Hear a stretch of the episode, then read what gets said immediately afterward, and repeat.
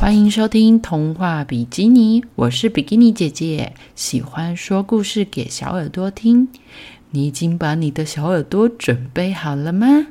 让比基尼姐姐说故事给你听喽！今天要讲的故事是第二章《中介和蜗妞》。中介就读的幼稚园就在李莎工作的向日葵之家隔壁。向日葵之家是一个照顾行动不方便的老人家的一个地方、一个机构。哦，这个中介啊，可是向日葵之家婆婆们间的人气王呢。婆婆们啊，才刚从接送他们的巴士下车，芳江婆婆一看到小钟就说：“小钟啊，小钟。”但是呢，小钟就说：“哎哎，我现在很忙，等一下再聊哦。”妈妈，我去上课喽。中介拿着装有泼妞的水桶，朝着幼稚园走去了。他像平常一样，钻进了篱笆之间的小洞。一进到幼稚园后，便喃喃自语的说：“哎呀，老师会不会不准啊？”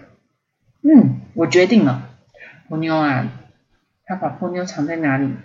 中介把它藏在杜鹃树丛中，然后跟波妞说：“在这里等我哦。”说完之后，便用八角金盘的叶子盖在了水桶上，以防波妞被猫咪发现呢。猫咪喜欢吃鱼嘛，所以呢，如果被猫咪发现，就会啊，可能波妞就会被吃掉哎。波妞啊，它透过树叶的缝隙看着中介。中介又跟他说了：“你要乖乖待在这里哦，我马上就会回来看你的。”中介啊，因为担心波妞，一刻也放心不下来，他不安的站在幼稚园的玄关，就是幼稚园的大门哦。中介，九妹子跑了过来，你看漂亮吗？九妹子转了一圈，让她的新娘妆飘起来了。这是我妈妈买给我的。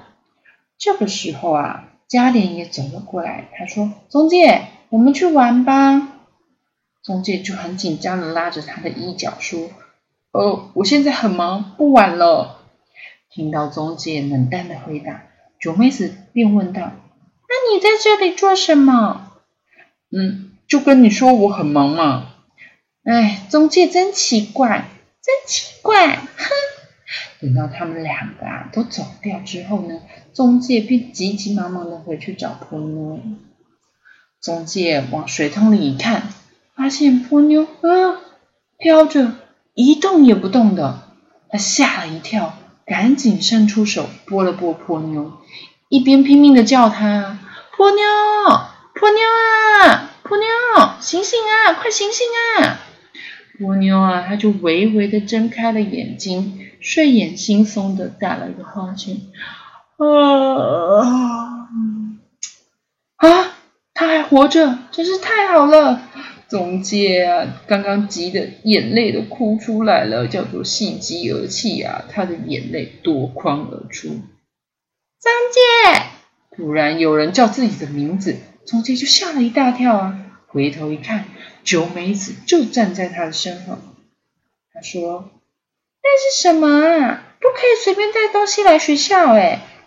红姐就回他：“这棵树又不是幼稚园的，是向日葵之家的，所以没有关系啦。”这时候九妹子又说了：“让我看看，让我看看。”九妹子啊，往水桶里看去，她说：“啊，是金鱼哎！”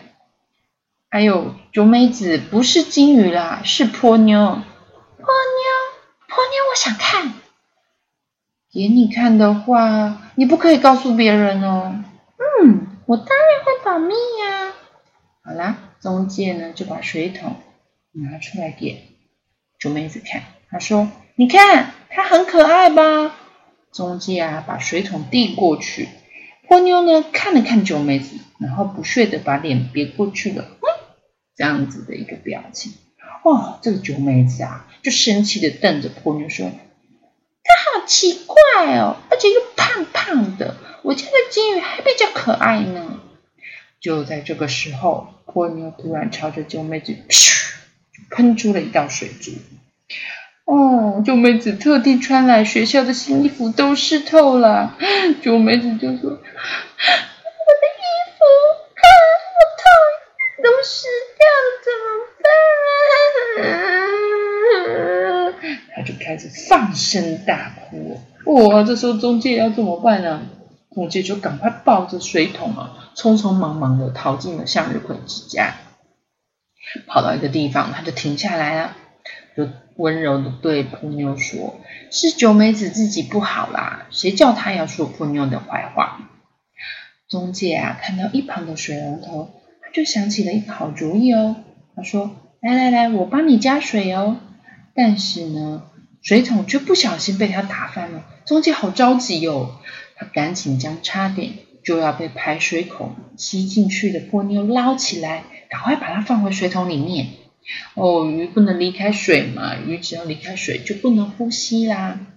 是啊，波妞就从水里探出脸来，很有精神的对着中介的脸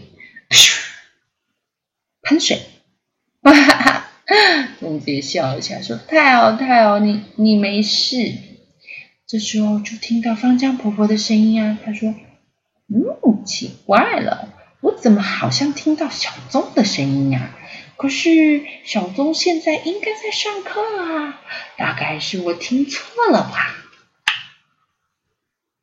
中介啊，让方江婆婆跟继子婆婆看看水桶里面，然后呢，跟他们介绍说，她叫做波妞哦，她喜欢吃火腿，而且她还会魔法哦，因为我被波妞舔了一下。哦，我这个大拇指这里的伤口就不见了耶！哦，那些婆婆们啊，都是坐在轮椅上的，所以一听到这个就好兴奋呢，说：“哎呀呀呀呀，这样啊，不知道波妞她他能不能也舔一舔我们的腿呢？”他说：“对呀对呀，要是能够再像小宗那样跑来跑去奔跑的话，该有多好啊！”这时候啊，陈婆婆也推着轮轮椅过来了。她说：“拿过来，拿过来，也让我看看。”哦，这个陈婆婆啊，一看到婆妞，就夸张的叫起来耶，说：“哎呀，讨厌！这这不是人面鱼吗？快把它放回海里呀，不然会招来海啸啊！传说人面鱼只要一上岸，就会有海啸。你们不相信我说的？”啊话一说完啊，婆妞就突然噗，又喷出了一道水珠，这让陈婆婆更惊慌了。这个水珠喷在她脸上，她就说：“呀，海啸啊，海啸来了，救命啊，救命啊！”啊，这时候李莎就赶过来说：“怎么了，陈婆婆？你发生什么事了？”小朋友，小耳朵，你们知道海啸是什么吗？为什么陈婆婆这么害怕？海啸呢，就是地震。地震它发生在海底的时候，它的震波会引起海水剧烈的起伏，形成了很强大、很高的波浪。有时候呢，还会有几层楼高呢。然后呢，这个海浪呢，嗯，一路到了岸边之后呢，就会将靠海的城市淹没哦。靠近台湾最常发生海啸的国家就是日本了，就是中介住的地方。哦，所以这个陈婆婆一提到海啸，哦哟，她就很慌张哦。这个中介呢，他就抱着水桶又逃离了向日葵之家，然后来到了堤防下的岩石堆上。他对着波妞说：“不用担心啦，我一定会保护你的。”他温柔的说完之后，波妞居然探出头来，嘴巴开开合合的说：“中介。”啊他说话了，怎么可能？中介的眼睛瞪得好大。这时候，婆妞又再一次清楚的说道：“中介，婆妞，中介一边用力的点头，一边说：嗯嗯，对，你是泼妞。然后我我，他比自己，我是中介。这时候，婆妞又说话啦，婆妞说：泼妞喜欢中介。”哇，好棒！我也喜欢你。中介好开心的大叫。波妞听到之后呢，她也开心的跳起来，连翻了好几个跟斗。哎，中介也也一样的开心的不得了。这时候啊，在海面上有一个人悄悄的游过来了，是谁呀？藤本无声无息的从海中向他们靠近，然后他用手呢举起了一把海水，接着他手掌中的海水就变成了水鱼，朝着中介所在的岩石堆逼近，游啊游啊游啊游啊游，哦，水鱼们呢就变成了大浪，真的很像海啸哦。将中介团团的包围住，眼看就要把波妞带走了。中介的手不小心一松，水桶跟波妞就被海浪咻的冲走，冲到了海海中央了。哦，中介发现波妞怎么不见了？但是他看看海上，诶，好像平静的，什么事也没有发生过啊！刚刚的大浪去哪里了？只有小小的浪花拍打上岸。这个中介就跳到海里面了，还说：“破妞，破妞！”他奋不顾身的走进海中。啊，这是什么东西？啊，水桶被海浪打回来了。可是泼妞不在里面，看不到泼妞的踪影。这个中介他又更紧张了，他又往海中间游去。这时候，李莎在岸边呢，看到自己的儿子中介怎么没命的往海海里走呢？他就大喊：“他中介啊，中介！”然后就下去海里面，赶快把中介抱起来。嗯，丽莎，波妞不见了，波妞去哪里？我刚刚没有抓好它，它就不见了。中介啊，在李莎的怀中一直哭个不停耶，哦，一直哭啊，一直哭。